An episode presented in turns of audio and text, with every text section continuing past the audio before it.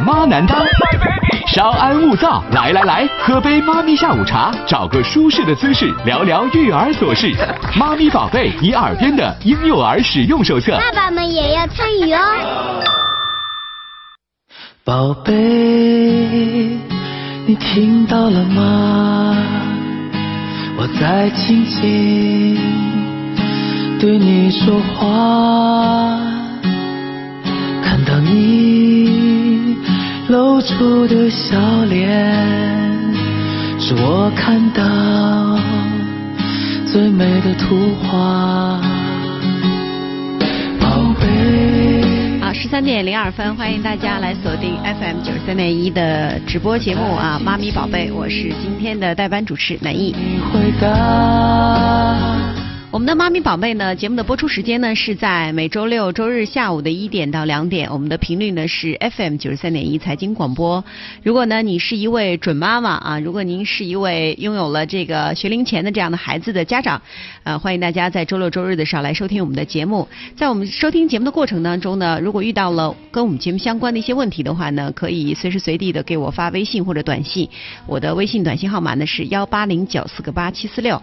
关注健康的朋友呢，还可以关注我在平日的节目啊，每周一到周五早晨六点到七点三十分的爱家新主播啊，是由我和我的搭档小雨完成的。那也是来讲健康啊，用健康来说事儿，说健康的事儿的这样一档节目。别忘了我的联系方式呢是幺八零九四个八七四六。好，今天节目当中呢，我们要跟大家谈论的一个话题呢，是我们大家每个家庭啊，可能都要碰到的一个话题，也是每个家庭呢碰到这样的话题的时候呢，都要关注的啊，关于月子的这个话题。呃，自从二胎政策放开之后呢，我们发现现在要二胎的这种家庭呢越来越多。那这个二胎宝宝或者是这个老大啊出生的时候呢，这个坐到月子中心去坐月子，请个月嫂回家坐月子，然后呢再吃上呃正八经的这个月子餐，已经成为我们现在时尚的一个话题了。很多人呢在这个谈论的过程当中谈，这成为一个在这个餐桌上的谈资了。今天呢，我们就为大家请到了三位嘉宾啊，呃，我们先一位一位的来认识。首先的一位呢是来自于我们大连喜悦月子中心的总经理啊，王慧文女士。你好，王总。大家好，嗯南一好。这个我们俩已经认识好多年了。是的，没错。啊，今天呢，这个王总呢是。作为一个月子中心的老板，我们要在节目当中跟大家来讲讲这关于月子中心的话题。那还有一位呢是来自我们大连营养师俱乐部的营养师啊，这个江丹，你好，江丹。你好，南艺，大嗯家下午好。江丹已经成为我们妈咪宝贝的一个特约嘉宾了。您就在的时候，经常会请你来，对吧？嗯作为营养师呢，我们今天江丹呢会跟大家来说说月子餐。我知道呃这个江丹，您现在在这个营养师俱乐部也领衔了一个月子餐的月子餐的课程，是吧？嗯呃，前一段时间这个月子餐课程已经是结束了，对吧？对，已嗯经结束了。那当时在线上报名大概有多少人？嗯八十多人吧，八十多个人。线上的，嗯，然后现在有一个群，对，是有一个客子餐这个月城群，我们在持续的扩大。对对对对对对。然后这个月这个群里面有很多呃，也要有这个问题的一些人，比如说要老大呀，要老二的这样的妈妈妈妈，有一，些家属。还有一些呢就是我们的专业人士对。啊，比如说我们大连市妇产医院的助产士长，呃，这个张璐，对，呃，还有一些月嫂产后的啊，嗯产后的。产后恢复的。啊，康还有一些复啊哈。月嫂，对嗯，有很多。好，那我们是一个比较专业的一个群哈，嗯。大家如果关注我们这个想关注我们的群的话，也可以加我的微信哈，这个幺八零九四个八七四六。那还有一位呢，也是我们今天请到的嘉宾啊，是一位月嫂哈，呃，这个我是把她亲切称之为少姐。你好，少姐你好，南艺老师。啊我是一名月嫂。啊，这个少姐今天好像还是有点紧张。我为什么会把少姐请到我们的直播间里来呢？因为少姐是我在坐月子的时候，虽然没到我们家去，但是我在，因为我是剖腹产，在医院大概有五天的时间，少姐呃这帮着我啊一块儿呃帮着我带孩子，呃那两天呢也是给我做了一些帮忙哈。呃，今天我把这个少姐请到这个直播间里来呢，也是想跟大家来聊一聊关于月嫂的这个话题。好，三位嘉宾呢，因为已经给大家介绍完了，那么接下来呢，就进入到我们今天的节目当中。装点你的岁月，我的枝桠。谁能够代替你呢？好，咱们先从这个月子中心开始吧。我觉得这是个挺有意思的链条哈。嗯。呃，我觉得你如果要学过数学的话，知道有一个什么合集呀，包含 啊，对对，包含和被包含的关系。我觉得这个月子中心好像就是一个包含的一个一个，它包含了月嫂，也包含了月子餐，对吧？对。对。所以你这是一个大的一个平台。对。这个平台当中呢，其实它也包含了很多其他的，比如说现在刚才我们跟王总连这个聊的时候，王总说，在你的月子中心里面，你经常会请到一些瑜伽的老师，啊，还有做这个盆底康复的一些这个专业人士，啊，给大家做提供这些服务。是，我想问一下，你是做了几年的月子中心了？呃，月子中心在大连开呢，能有四年的时间。嗯嗯。然后你现在的这个月子中心，呃，规模是个什么样的规模？呃，也就是一千多平吧。啊啊嗯。一千多平呢，我们总共是开放的床位呢，开放的房间呢是九间房间。嗯嗯。嗯。但是日常呢，就是由于考虑到呃产妇妈妈的这个预产期和实际生产时间的不一致啊，因为有提前有拖后，所以我们正常呢就是说八个客人，每个月只接待到八个客人。哦。这个还要预预备出这个一个房间出来哈，必须。哎，我觉得好像，据我了解的这些月子中心里面，很少会有人这样有这样的思维。那么这种思维呢，在我看来，因为我跟这个王总也很熟悉了，呃，因为王总的这个做生意的这个背景啊，我们需要在节目里面给大家介绍一下。你是医生出身，是是吧？对。做了多少年的临床？呃，我做了十几年的临床，嗯嗯，然后下来，然后做一些自己喜欢的事业，嗯包括健康管理啊，呃，国外的一些医疗医疗的一些对接的这样的一些呃这样的事业吧，又做了将近十年，嗯嗯，然后。又做了这个，我们现在目前的这个月子中心。那么这个月子中心呢，也是我们建新家旗下健康管理旗下的一个，可以说是一个亮点。嗯。啊，因为那么在我们的会员当中，母婴也是我们的会员的一个部分。嗯。那么在四年前呢，我们也是看到了，就是说，呃，在母婴的管理当中呢，呃，在可以这么讲，就是说，在中国的这个市场和国外的这个市场呢，在母婴管理产后的康复这块还是有差距的。嗯。所以这也是我们。呢是来呃怎么讲呢？成立月子中心的一个初衷。嗯嗯嗯。其实我在想做这个节目的时候，我想嘉宾的时候啊，呃，每一个嘉宾我都是有所考虑的啊。像王总呢，因为我们平时也认识，然后呢，就是因为你这个医学背景呢，我决定把你请到直播间里来。这是为什么呢？因为在我看来，月子这个事儿啊，它是一个医疗行为的后续。是。他好像这个事儿没完，对，嗯，然后有一个过程，这个过程在我看来，有如果有医学背景的人来做这件事情的话。它这中间会有很多很多和别人不一样的地方。是，你看，就像喜悦吧，就是在成立之初呢，我们也一直想把喜悦打造成一个医院的一个延伸版。嗯嗯。虽然作为月子中心而言，它是一个服务性的一个机构。对。但是呢，我们更愿意把它作为像像，比如现在在在医院吧，我们常会看到，比如说是呃疼痛中心这样的跨学科合作的一种中心。所以月子中心呢，呃，严格意义上讲，它不属于医疗机构。嗯。但是呢，我们致力于把它作为一个医院的一个延伸版，嗯，因为有很多服务是在你在比如在医院生产完之后所没有的，对对对，啊，所以呢，那么在月子中心当中，我们会融合了，比如说妇科、产科、新生儿儿保啊，心理、中医、营养等等多学科的合作，也就是这些的专家会每天为我们去做一些查房，嗯，啊，为这个呃。产妇和新生儿小宝宝做一些保驾护航的这么样的工作。嗯，也就是刚才我们这个王总也说了，月子中心能够给大家提供的这些服务，对，是什么，对吧？对。我想王总，因为你还做了就是医疗机构的这个就是国外啊这种交流，呃，你也做了将近十年。是。在这十年呢，你。经常去到国外去参观啊，对，包括到其他一些比较发达的这种城市去参观。我经常跟我一个朋友讲讲王总，我说他上美国像上旅顺似的。突然有一天打电话，你在哪儿呢？我在美国呢。就是可能你会参观很多很多特别先进的地方，然后在你的就是在你的这个评价标准里面，在你的感官里面，你觉得这种发达国家的这种这种机构和我们的这个我们之间的这个差别是什么？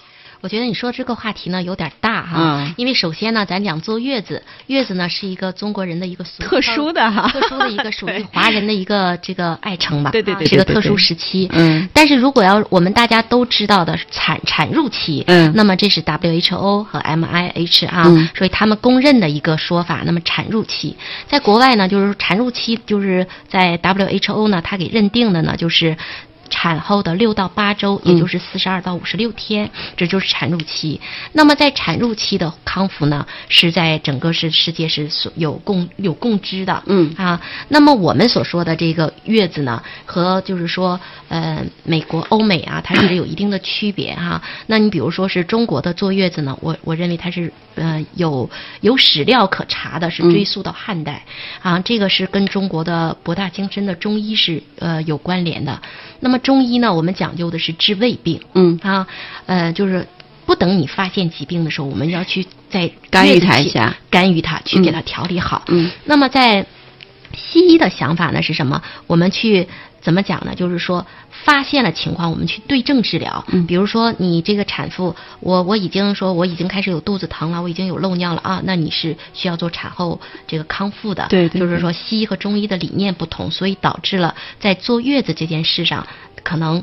中西是在机构上是有区别，不太一样的哈。对，嗯嗯，这理念也不太一样，理念也不太一样哈。那么我们就是说以华人为基础呢，你比如说有坐月子的这个地区吧，就是咱们这么讲哈。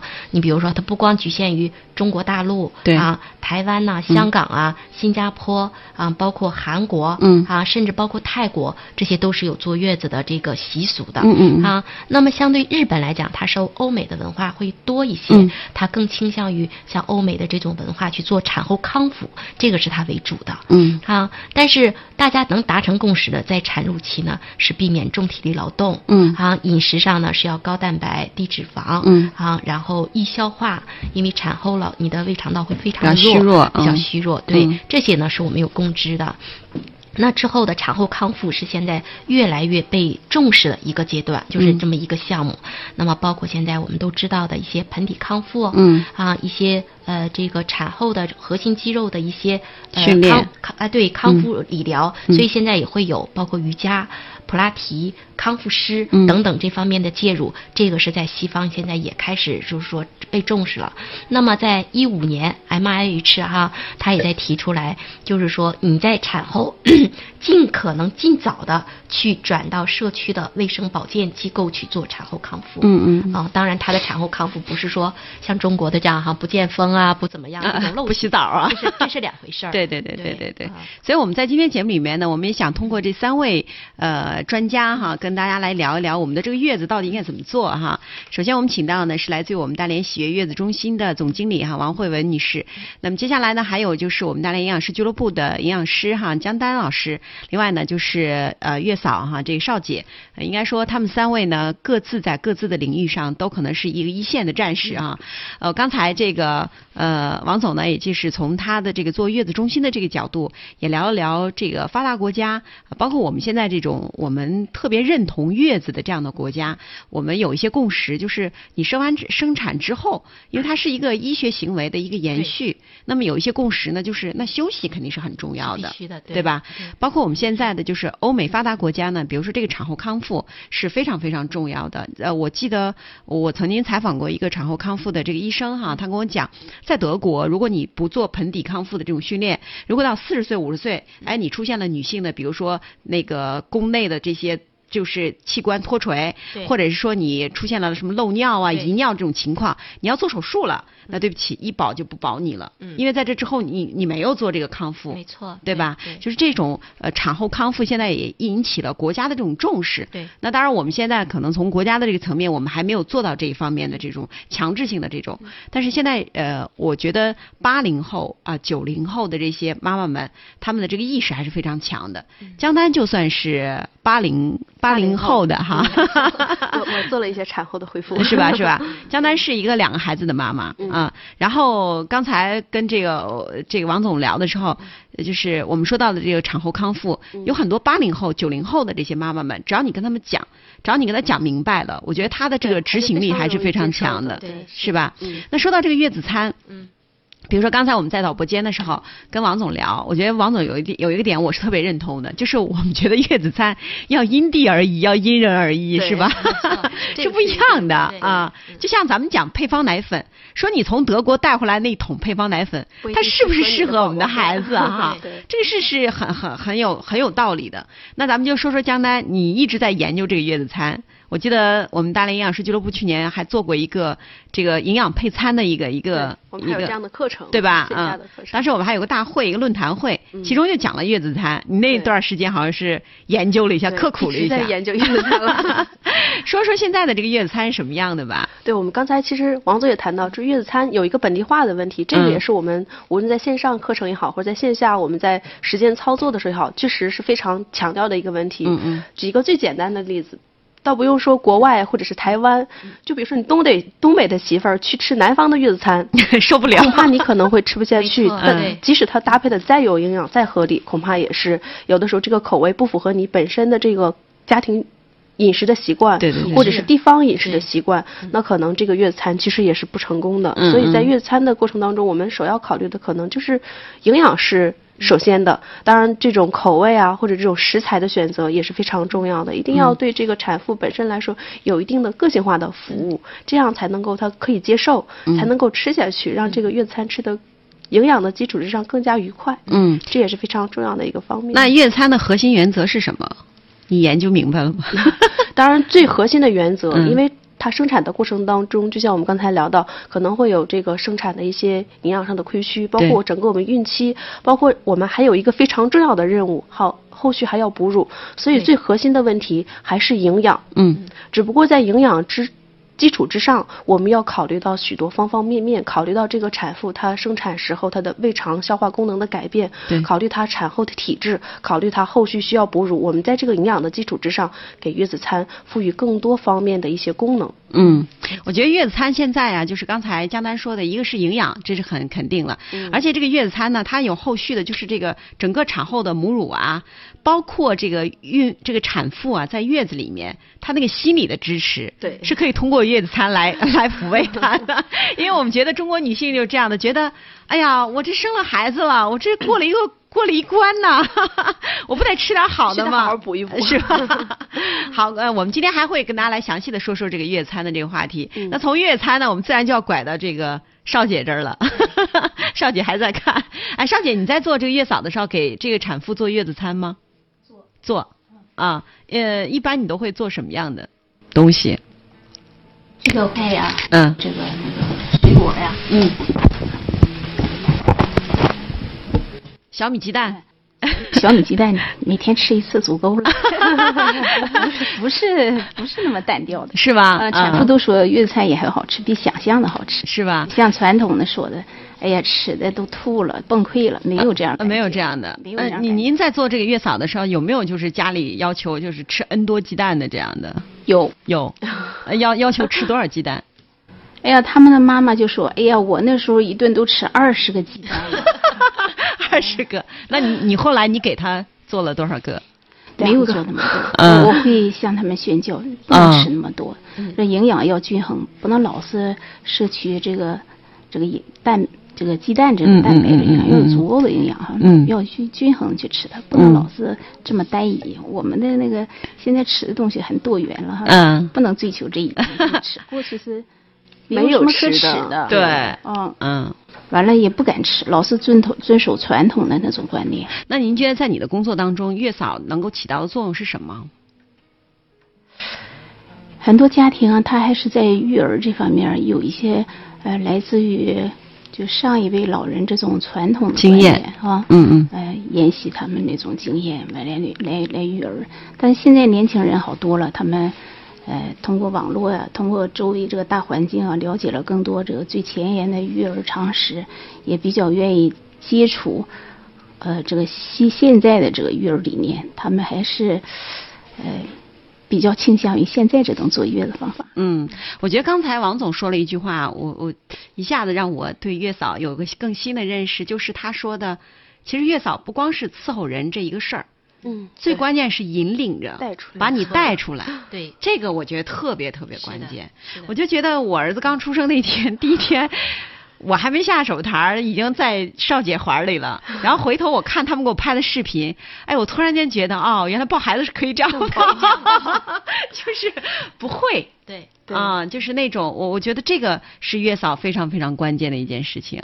从抱孩子，从这个妈妈应该怎么去给他换尿布，呃，而且这个少姐我觉得她特别好，就好在什么地方？她跟着我，因为就是嗯。跟我待那几天，一直在说你要抱孩子，你要抱孩子，他要教你。对对对对对对对对对，这个可能和在我理解的，就是好的月嫂啊，一般大包大揽。对，有一些月嫂呢，她也不说。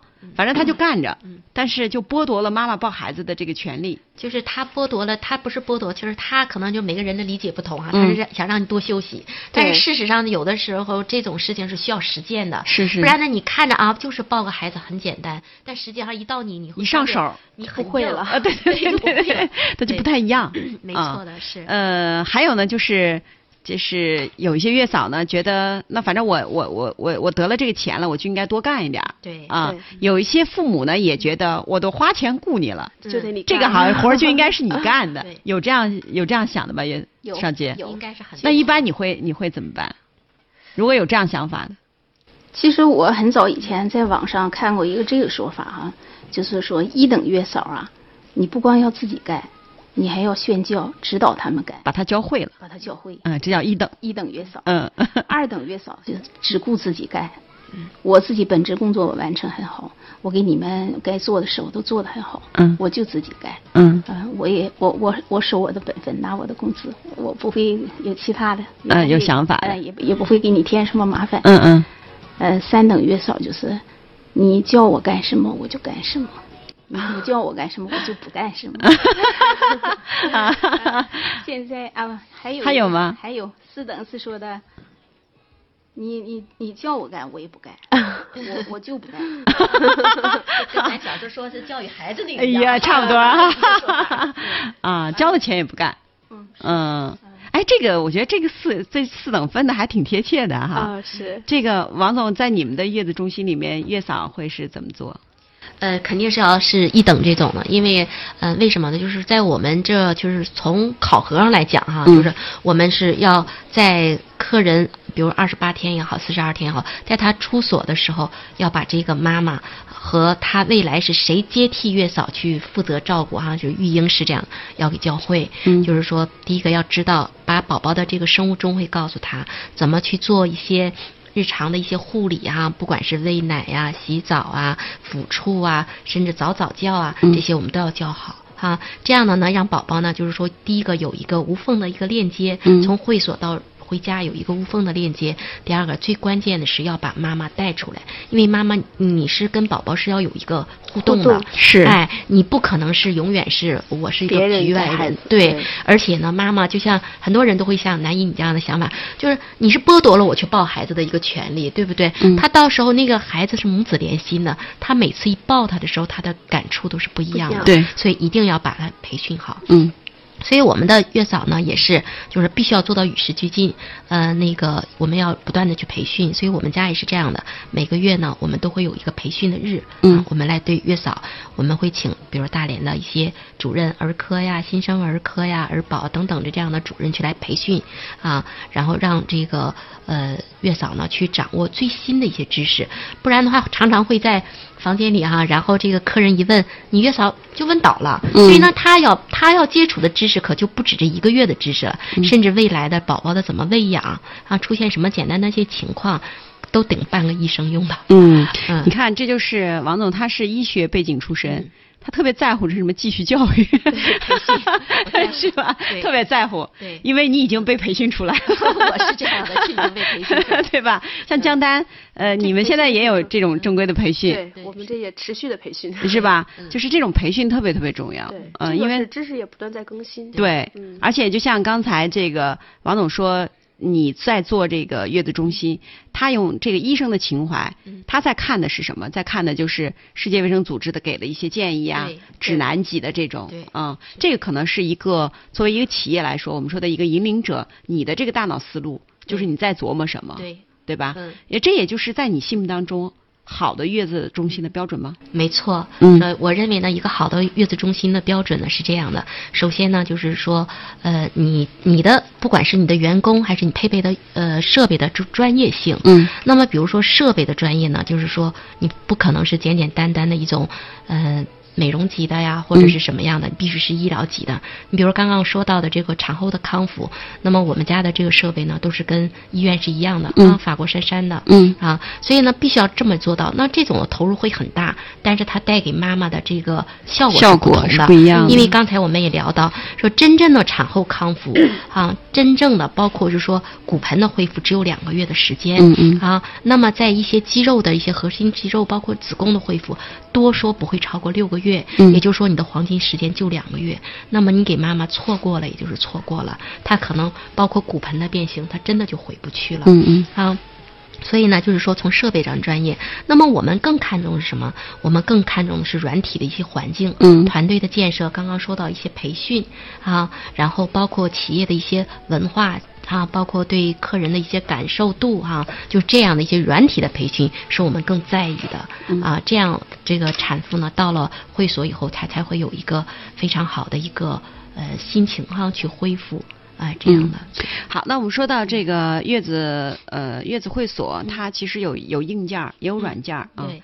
硬件呢，就是我们大家看到的，你看到的这个床，首先看到就是房间。对。呃，这个房间的通透性。对。我们大连现在有很多月子中心啊。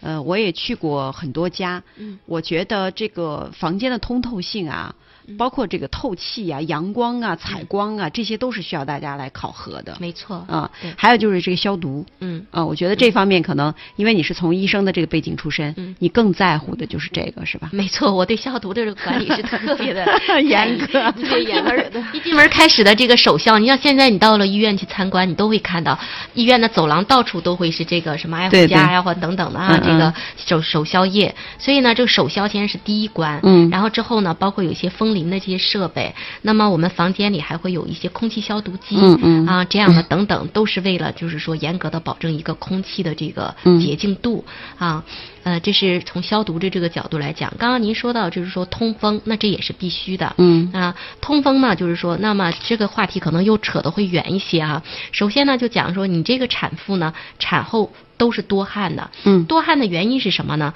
你在怀孕的时候呢，血容量的这个就整个身体内的血容量会呃比较一定程度的增加啊，是为了满足宝宝的这个需求，生产发育的需求。那么在生产之后呢，它会在两周之内啊就会代谢掉，嗯，代谢掉通过什么呢？通过大量的排尿。排汗，尤其以排汗为主。呃，那么从中医的角度又是什么呢？你生完宝宝来看呢，你是气血双亏啊，只有气虚了，你才会有这个出汗。所以这样的话呢，就是说，呃。你当你的这个出汗的时候，你汗毛口是打开的。如果风直对着吹是肯定不行的啊。那么就是说，咱不用讲孕期的，就正常人说容易得感冒啦这样的。所以呢，通风的情况是在呃妈妈呢出去做，比如说我们的产后项目，其他的项目的时候，我们要通风。通完风的第一时间要进行空气消毒，保证你进来的空气是洁净哈，在在一定程度上洁净的啊。然后这样的时候，妈妈再回来，你的温度也是保持是恒温的，像房间里必须有恒温恒湿的。一些设备，嗯啊，这样的话，你妈妈正好做完项目就回来，这样就是说这是通风这一块儿。那么采光也是一样的，采光呢是基于几点考虑，第一个呢是说。有阳光嘛，人才能心情好。对对对，咱大家都知道，说北欧的人为什么抑郁症发病率高？嗯，阳光不足哈，他有这个极夜啊、极昼的这种天气哈，所以说这是阳光的问题。呃，第二个呢，宝宝的黄疸需要照射，每次大约十五分钟左右。但是这并不意味着你就我必须要选一个朝南的房间，嗯因为刚刚说到了妈妈产后虚虚弱多汗，你如果阳光直射的话，还会造成了她的这个更虚弱，汗出的更多。嗯，哎。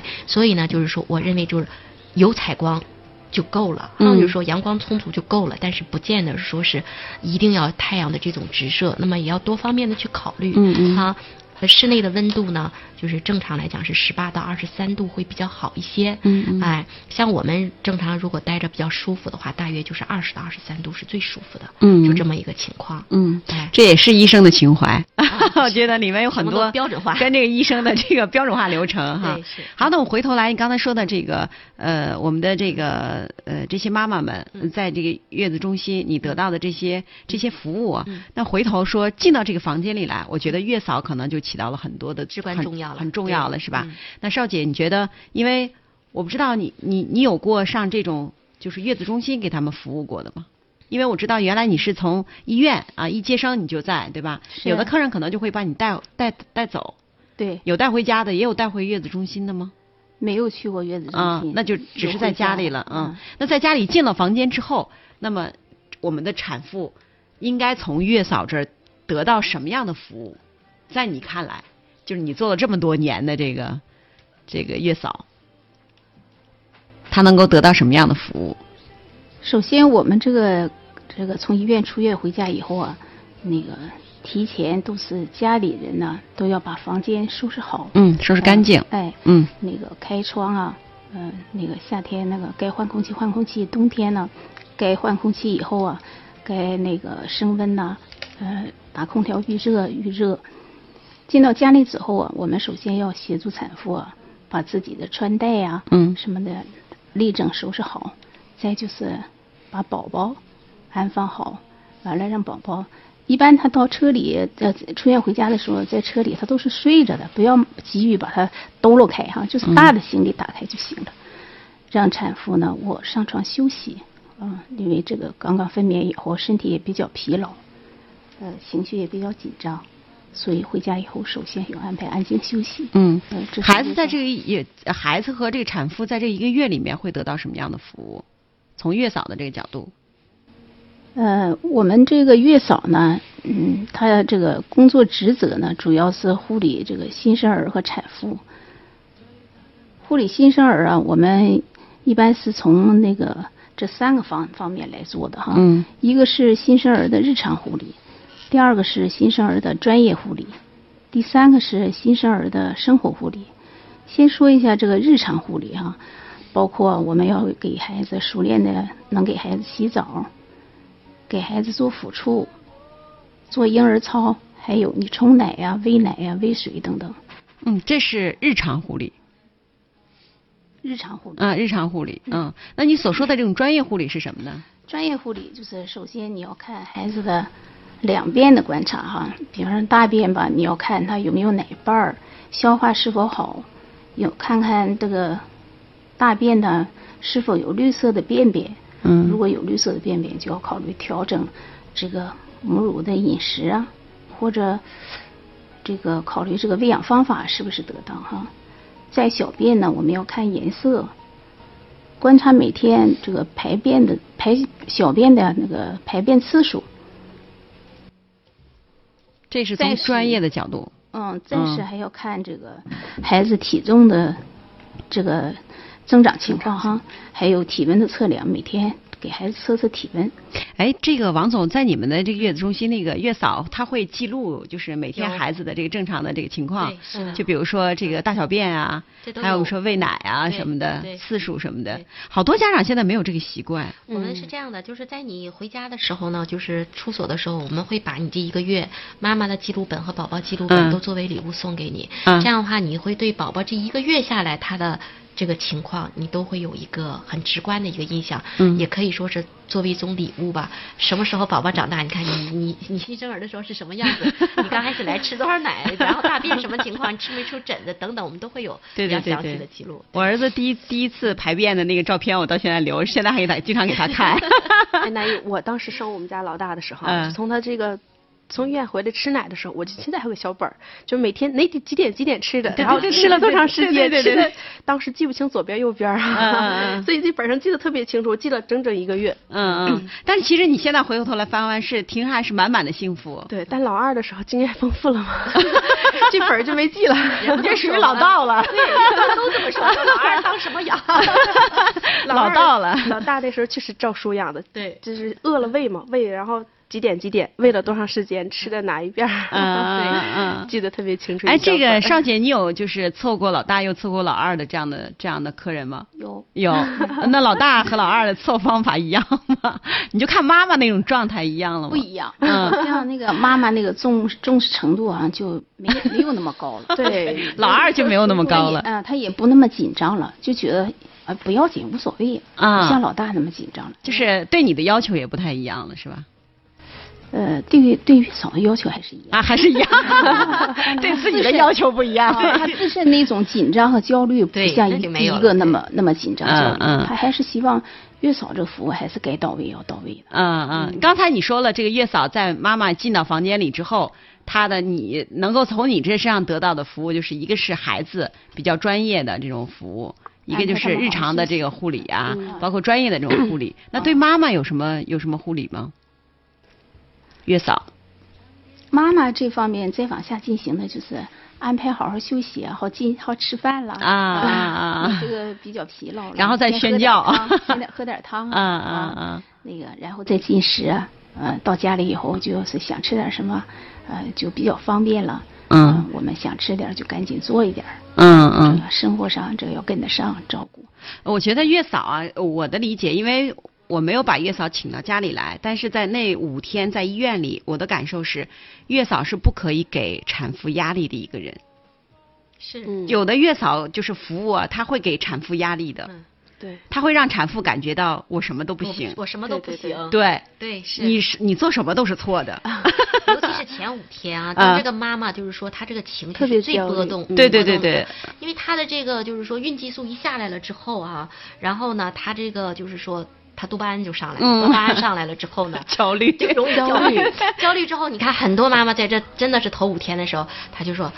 怎么那个我人别人来奶了我没有啊，或怎么怎么，他很多原因他都会导致他很焦虑，甚至愿意哭。对，哎，所以这样的话呢，就是月嫂好的月嫂真是这样，在这个时候他会帮你舒缓你的压力。对，哎，他会帮你去协调你和家人的关系。总而言之，他会把你保护起来，让你呀非常平稳的去度过这个阶段。是，对，我记得因为我别的月嫂没接触过，我就我只接触过一个少姐，我觉得她就挺好的。好在好在什么地方？那时候我儿子哭啊，其实我儿子小的时候。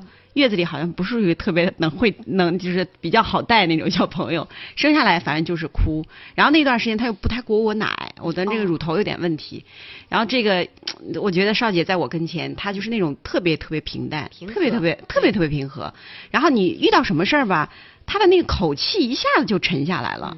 你好像就跟着不是那么焦躁了啊，太大。要不然你就真的像像王总说的，别人都来奶了，我怎么还不来？这我都有奶了，他怎么还不吃我的奶？就特别上火。对。所以你看这个月嫂，她的这个这个作用力是非常非常大。要花钱的话，我觉得真的是应该花在刀刃上，要花要找一个特别好的这种月嫂。就像有的时候，就像在我们会所是一样，人先就是说，比如说提前客人签约了之后，他来挑月嫂。有的人哈，就是咱这么讲，就是外露精人，他挑啥呢？挑什么星座？啊 挑星座 啊。然后呢，真正好的，我们就会建议他挑什么呢？挑他的素质哈，对对对之前的受教育的程度啊，挑性格是最关键的。对，你一个好的月嫂，她非常平和，所以你妈妈在这一个月的心情也平和，宝宝也好带。是是啊，如果你这月嫂还有急性子，急性子风风火火的吧，你也很容易跟着他比较急。嗯，哎，就这样的。所以要挑一个好性格的更重要。对，性格特别重要。我记得有一次，我一个朋友在一个月子中心去那个什么，然后我去看他。后来我说：“哎，我说你怎么这个不母乳喂养啊？”他说：“那个好像奶还不是特别的多。”然后我说：“那你就坚持让孩子这个吸吮啊。”然后他说：“那个呃，上点奶粉。”我说：“上奶粉也行啊。”我说：“那你怎么喂啊？”他就用奶瓶来喂了。我说你想他喝奶瓶都喝习惯了，他就不会裹你奶了，他就不使劲了，对吧？对。然后他就说：“他说月嫂说了，那样喂太费劲了。” 我说：“怎么喂太费劲了？” 后来那月嫂进来说：“我说你就拿勺子喂，因为我记得我儿子小的时候就是一直是拿勺子喂的。是我也拿勺子喂过。对，一直是拿勺子喂来喂奶粉。那时候我奶不够，然后后来就就一点点就好了。就是这个，我觉得可能。那个少姐，你在工作当中也会碰到过这样的情况，或者你的同行里面有没有这样的？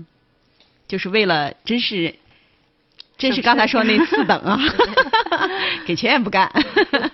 你让我干我都不干。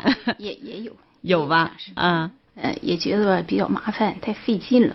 胸位肯定是会费劲一些。对，如果要如果像就是说那个像你刚刚说的这种情况，那他可能一侧的胸啊，至少要喂十五分钟。嗯嗯。啊，你你有没有？你让他先吸吮。对对对对。必须要这样的。对。啊，然后吸吮完了以后呢，拍嗝再换另一侧，就这样。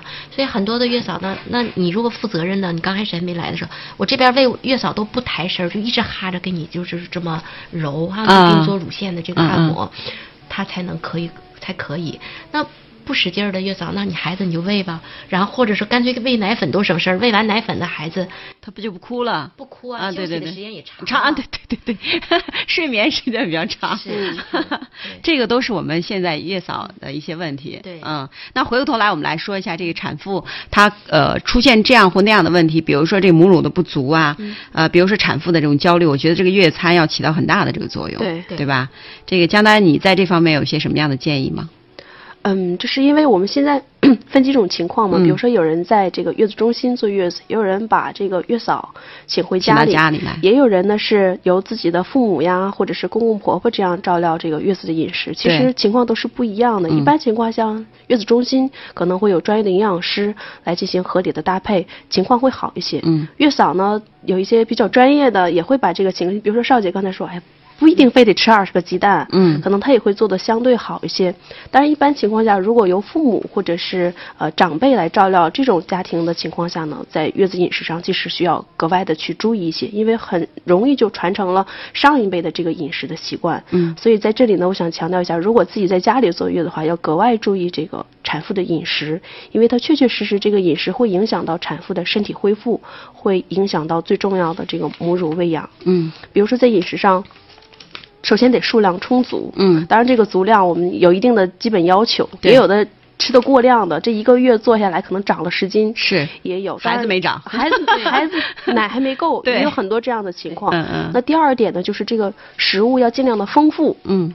比如说红糖鸡蛋小米粥，这老三样，嗯，这是很传统的。其实我们现在根本就是不建议这样，不太推荐。对，我们要把这个各种食物的种类要摄入的更加全面一些，包括所谓以前不能吃的水果呀、蔬菜呀等等，这些其实在我们月子饮食当中都应该是配备的非常充足的。嗯啊，另外呢，就是还要保证我们。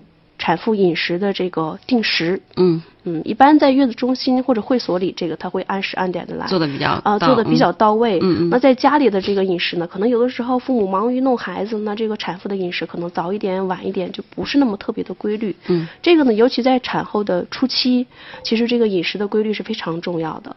早上、中午、晚上三餐，包括还有三点，都要根据这个产妇，因为她胃肠的功能在产后初期其实是比较弱的。如果太长时间不进食或者暴饮暴食，这个对她胃肠功能恢复起来是有一定的困难的。嗯嗯。另外，在家里制作饮食的时候呢，还经常出现可能像会呃，比如说月嫂可能也会根据这样的情况，根据产妇她这个口味嗯来。制作食物，那这个时候呢，比如说油盐的使用、调味品的使用，可能就会过重，这是一方面。当然也有一个极端，就是不用盐，那是不可以，或者是用很少的油，当然这个也是不可以的。我们人体需要是需要有一定盐量的摄入的，所以在这方面呢，制作的时候也应该在呃家里的父母制作也好，或者月嫂制作也好，也应该注意一下这个调味品的合理的使用。嗯，还有一点呢，就是制作这个食物的可视化这种。就是好看啊，对，这个好看其实能引起人的这种食欲。比如说，我们选择一个路边的一个小粑粑店儿和在一个五星级餐厅同样的食材，那可能加工出来的这个效果是完全不一样的，心情不一样，对吧？所以这心情是不一样的。同样一碗鲫鱼汤，那可能如果做的很漂亮的话，即使放的盐淡一点，这个产妇也喝得很愉快。是的，但是如果做的像剩菜一样，这个汤都炖烂了，那恐怕这个也会影响到产妇她进食的这个心情，当然也直接会影响到泌乳的情况。嗯，另外呢，就是要考虑这个食材它的功效性，因为涉及到产后的泌乳啊，呃，促进乳汁分泌啊，或者是我们刚才提到的补铁啊等等一些食材的选择，要考虑到这个食材的一些功效性的方面。嗯，所以这就是制作月子饮食最起码的，我觉得即使在家里制作，也应该满足这样的一个基本的要求。对，呃，现在呢，就比如说像王总这样的月子中心啊，他们的这个月子餐呢，可能也是有个专业团队哈一起来做。嗯，当然，当然他们的这个中间我们说了有中西医结合，就是他们从中医的这个角度哈，从他们这个西医恢复的这个角度，他们会做一些这个调理。调整。那还有呢，就是刚才我们说的这个月子餐啊，月子餐呢，可能有可能呃是家里的这个，比如说像月嫂啊、少姐这样的啊这样的呃这这种服务级别的人，然后呢，再加上有一些是父母爸爸妈妈，比如说我前两天有个好朋友，他生孩子生老二，然后呢，爸爸妈妈就看不上，谁也看不上，啊，对对对，都都不行，对对，太能干了，就是就就觉得爸爸妈妈做才是最好的，无论谁做，我我觉得江丹刚才说那个，就是你那核心的东西是不能变的，对，就是这里面是需要学习的，是，所以为什么说现在我们在推月子餐的这种课程，也就是它是有有有价值的，对，你这个靠我们说在节目里面一一句话两句话讲。这个完完完，我们只能告诉你核心原则。但核心原则说蛋白质那那要吃多少，对吧？比如说我们说这个液体你要补多少，我们说用用液体来换液体，对吧？你的这个奶水要充足，你就要用液体来换，怎么换？啊，刚才比如说我们说那个美美美美观，同样。做出来的东西，怎么叫美观啊？对，是吧？怎么能让它美观一下？包括体质，对，对吧？包括体质，都要是要学习的。那么，另外我想问一个问题，就是现在特别流行的就是这种在外面买的像盒饭似的这种月子餐，就是有这种专业的公司他做的这种，就是它是一个生产化的，就是生产流，就是就是生产线这种流水线这种出来的这种一套一套的这种月子餐，你怎么看？这个因为它市场不一样，对，就是包括您说的这个所这种其实都是月子餐配送的中心，嗯嗯，那这种配送中心呢，其实像月子会所一样，它也是参差不齐的，月嫂一样一二三四等的。我觉得它这个情况是不一样的。我所接触到一些这种配餐的中心呢，其实有的做的比较好，比如说一餐一送，嗯，然后它这个搭配也会比较合理，比如刚才说的这些需求基本上满足，它也能制作很美观。其实这个我们是可以选择的，但是也有一些，就刚比如说刚才那样是一等吧，那可能有二等有三等，我随便举几个例子哈，比如有的他会给你。做完之后，可能他是在前一天晚上制作，那我第二天配送到你的家里，当然它是冷链啊什么样的方式也好，那可能一下配三餐。如果是绿叶蔬菜的话，你比较麻烦，很麻烦，或者是它这种搭配数量比较少，对你摄入不足，或者是它搭配了你。早上给你送去，你晚上第三餐吃的时候，可能它的这个状态已经发生了一些变化了，包括它的食品安全，其实都是有待考虑的。包括配送过程当中的这个食品安全、温度呀，这个都是非常需要我们去这个选择的人需要仔细的去考察一下的，它是有不一样的。我还是相对来说，这种月子餐如果这个产品的品质比较好，它能把这个冷链包括卫生环境做的比较好，营养搭配表可以去选择。另外呢，就是有一些我现在还要做成。半成品，嗯嗯，就比如说这个鸡肉或者肉类的，我炖成汤做成汤包，但是回家之后呢，你可以再加一些其他的食材，不不仅仅是加热，可能你再加一些新鲜的食材进去，这样的话可能就免去了你在煲汤的这个过程当中的时间呀，呃一些浪费很多的功夫，那你额外的在它这个基础之上再进行二次加工一下，这也是一个比较。呃，好一点的选择吧，一个比较合理的选择，可以。所以其实我们现在这个市场给我们大家提供的这个产品其实挺多的，对，产品的形式是非常多样的。那么最关键的是我们大家怎么去看待这个销售？对，我觉得在这个选择销售的时候，还是应该大家要动动脑筋啊。比如说选月子中心，我个人的态度哈，首先你要看一下这个月子中心它的这个背景是什么。就像我做节目，我选嘉宾，我也是有有态度的。我为什么会把王总请来？为什么会把江丹请来？为什么会把邵姐请来？我是有我的态度的。我的态度就是，像王总，医学出身，背景就是医生。那他的这个整个这个月子中心，他的引领的一些理念，一定是跟他的这个医生情怀有关的。是的。包括你说，咱们说那个，咱就我儿子考察这个幼儿园，呃，我现在选选择那个阿尔坊那个幼儿园，他那个园长就是医生出身。他就是不一样，他完全不一样，他的消毒、他的隔离，他完全不一样。关注点不一样。我们我们觉得你要去拿你的钱去买一个产品的时候，你要关注的是什么？呃，就像刚才王总说，你要找个月嫂，你是找星座吗？我我是怎么听着不靠谱？好多现在这样的。还有一个，我我前两天有个朋友说他去找月嫂，然后说那个月嫂不行，我说为什么？不好看，长得不漂亮。我当时我都不知道该怎么说他了。就是少姐，你有有碰到过这样的情况吗？就是别人选你，或者别人选别人的时候，看面相。少姐的亲和力很好啊！对对对对对，一看一看有点像这个哈。他一看就很适合我刚才在这个广电中心门口接少姐的时候啊，我没看到本人，我是在这边，他还在大门外从边走，我就感觉这人一定是是。有这种亲和力，有这样的吗？就是看，比如说看星座，看属相。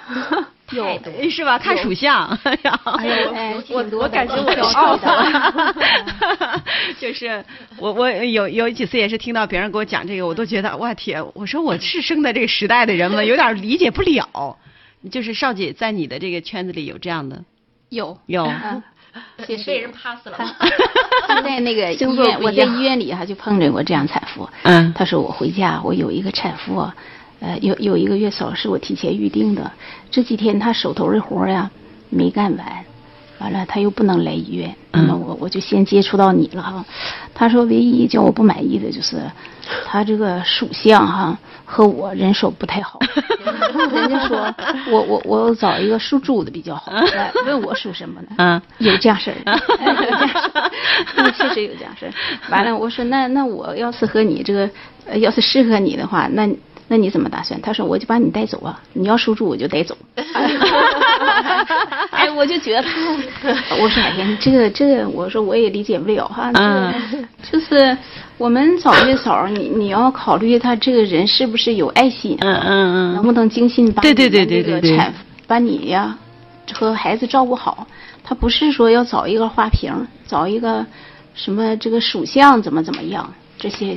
一个余外的不靠边的东西。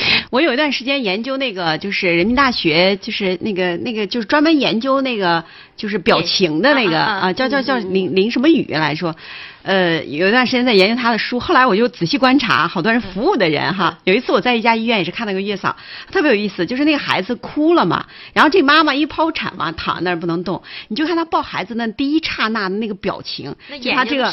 发光，对对，他那个眉头这个位置的，就是他其实是烦躁的，他有那种烦躁。我觉得这样的就不能就不能当月嫂。对，你说这个我特别有感觉，就是我去送孩子上幼儿园的时候，这幼儿园有老师嘛，很多老师各个班的，有大老师有小老师。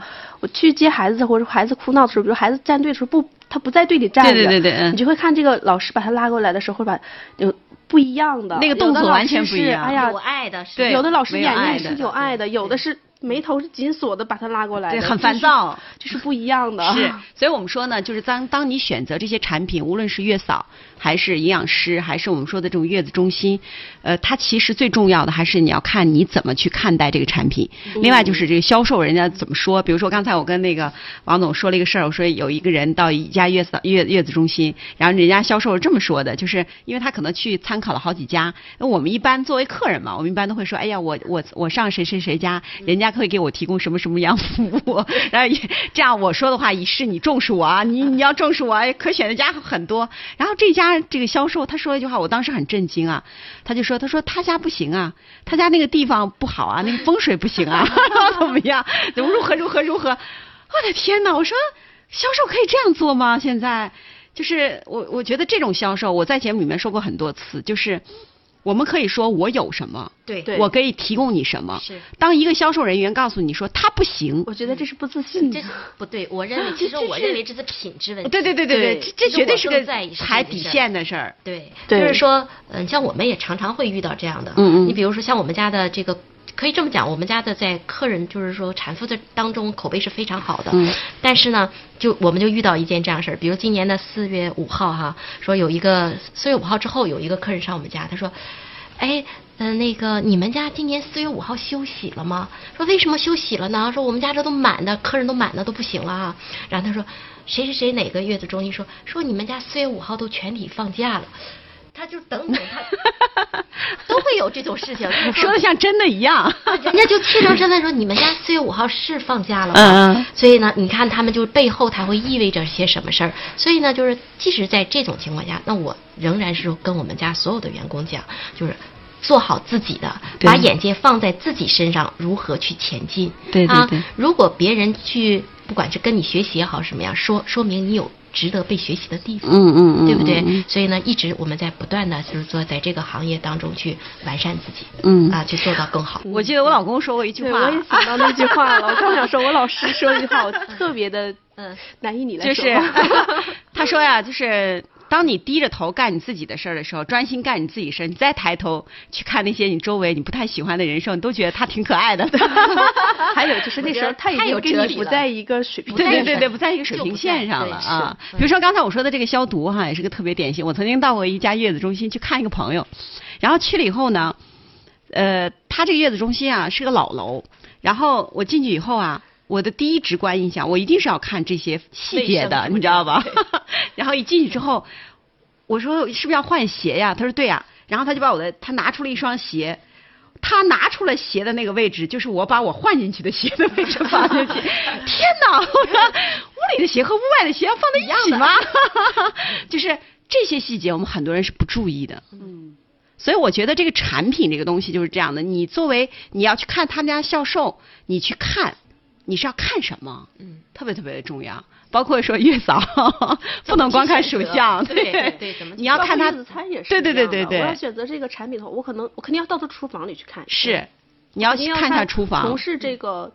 他这个领导他是做什么出身的？可能这个决定他这个厨房的建设、厨房的洁净程度对食物的理念是不一样的，是不一样的。对，真正经商的人和他做这个产品做专业的和做商业的人，他俩不一样的，完全完全不一样。对，这个也是我们在节目当中也经常会说的。就比如说今天邵姐可能讲的不是特别多，但邵姐啊，我我明显感觉她是干活的时候。绝对是一套一套又一套的时候更专业，对，表达的时候可能还是有所顾忌、有所保留。对，因为可能觉得自己，我我做，因为赵赵姐是这样，她已经把觉得她自己做的这些活都习以为常了。嗯，她不觉得是个事儿。是的，这个是很多，我觉得可能好的这种，有一些月嫂呢，可能就特别善于表达。没错，嗯嗯，少姐是一个很善于学习的人，一直在跟我说，姜老师把我加到你们这个月子餐的群里 学习，也愿意学习，非常的难得，我觉得。愿意思考，而且他那个时候就是给我带孩子的时候，有一天晚上我睡了，然后半夜醒来，可能。孩子那天晚上也也还行，就他和我老公在那聊，就是关于营养啊，关于这种这个这个伺候就月就是产妇的一些问题。我经常听少姐愿意说这样的一句话，她说：“哎呀，王老师，我呀，我也不太知道我到底对不对，但我就笨想啊，我就笨想这事儿 哈，怎么怎么怎么回事？哎，我觉得特别贴切。就是我经常也在节目里面讲，其实有的时候我们不需要懂得太深奥的道理，不像像王总他搞医学出身的。”必须要专业严谨，对对，要要了解一些。那我像我们这样的人，你稍微脑子转一下，你稍微的再往深刻一想一下，少姐的这个话就代表什么？我认为代表他是个好人。对，他凡事他换位思考，他才想我笨想这件事应该怎么对对对对对对，换位思考。那么他不是一个特别说是怎么讲善于经营自己的人，所以他不会说。我觉得完全可以理解。如果我要选月嫂，我会选他。对，啊，他更精于去给你服务好。对他是在琢磨自己的这个事儿，嗯，对对，而不是在琢磨我怎么让你喜欢我。哎，我我怎么讨好你？你再给我介绍一个客人好了，就这两个人。所以月嫂也是一样，如果我是客人的话，我会选他。对对对对对对。所以你看，我们说的月子中心，我们说的营养师，我们说的月嫂，他其实都给我们大家带来的是产品。对。但这个产品怎么来选择？希望我们今天的节目呢，能够给大家带来一些启示吧。非常感谢。好，非常感谢三位嘉宾。那我们节目最后跟我们朋友说再会，好吧？好，嗯，再会，再见，谢谢大家。可是我依然清楚记得很久很久以前第一次拥抱。